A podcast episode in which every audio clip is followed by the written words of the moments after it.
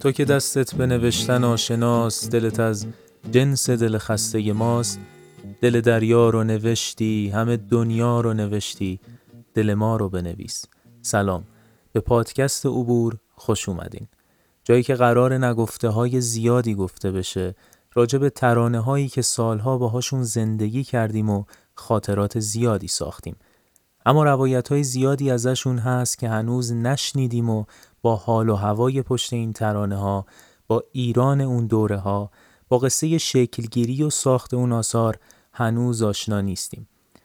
من همیشه کنجکاو بودم بدونم موسیقی هایی که این همه سال موندگار شدن چجوری شکل گرفتن، چه قصه هایی رو پشت سر گذاشتن تا به گوش ما رسیدن، چه عناصری دست به دست هم دادن تا این آثار اینقدر موندگار بشن. ما اینجا در پادکست عبور میخوایم از این قصه ها براتون تعریف کنیم. میخوایم از کسایی بگیم که سالها نوشتن و ساختن برامون، اما هیچ کجا ازشون نگفتیم و نشنیدیم.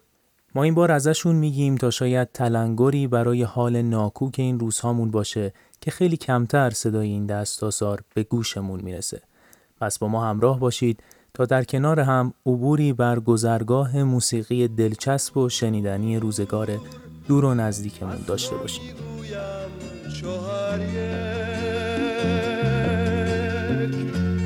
میکنند از با مم و بود